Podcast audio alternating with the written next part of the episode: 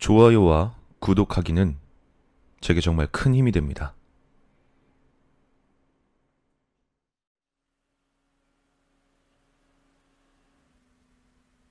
어른이 된 지금도 혼자선 엘리베이터를 못 탈 정도로 트라우마가 생기게 된 일이 있다. 중학교 시절 같이 어울려 다녔던 후지사와란 녀석이 있었다. 우리 둘 다 한창 반항기일 때라 허구한 날 밤늦게까지 아무런 목적도 없이 어슬렁어슬렁 돌아다니곤 했었지. 어느 날 후지사와 내 부모님이 출장에 가서 안 돌아온다기에 걔네 집에서 하루를 묵기로 했다. 그날 역시 한밤중까지 밖에서 돌아다니다 배가 고파 돌아가기로 했다. 아마 열두 시는 충분히 넘었을 시간이었을 거다. 후지사와 내 집은 고층 아파트 십 층에 있었다. 고층 아파트라곤 해도 지은 지 한참이 지나 대문엔 오토락도 없고 여기저기가 지저분한 건물이었다. 아무도 없는 홀에서 엘리베이터를 탄 뒤 십 층 버튼을 누른다.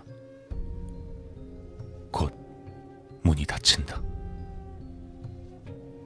하지만 문이 닫히기 직전 갑자기 손이 들어와 쾅 하는 소리를 내곤 다시 문이 열렸다.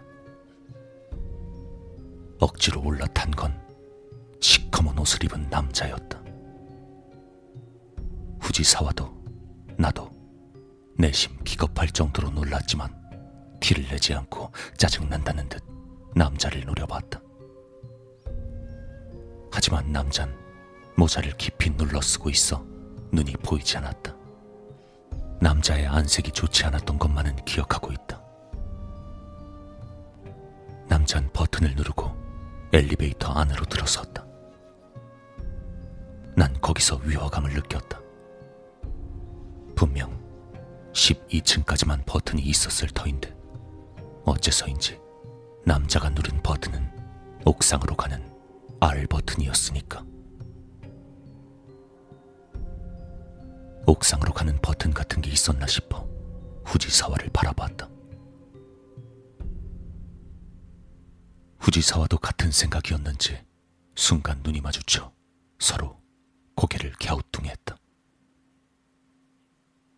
엘리베이터가 평소보다 느리다 싶어 문자판을 올려보는데 후지사와가 갑자기 입을 열었다.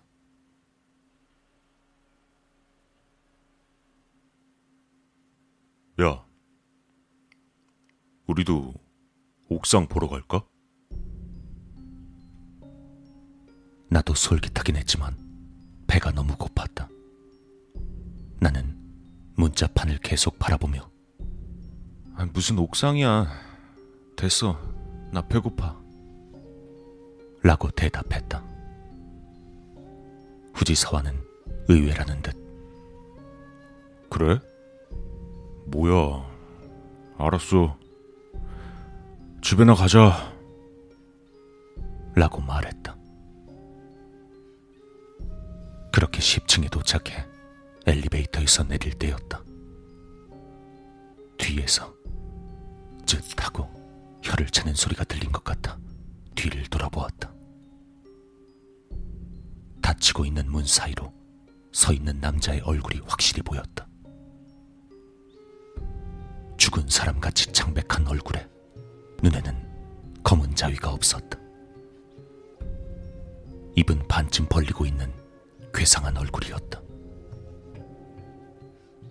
무서웠다.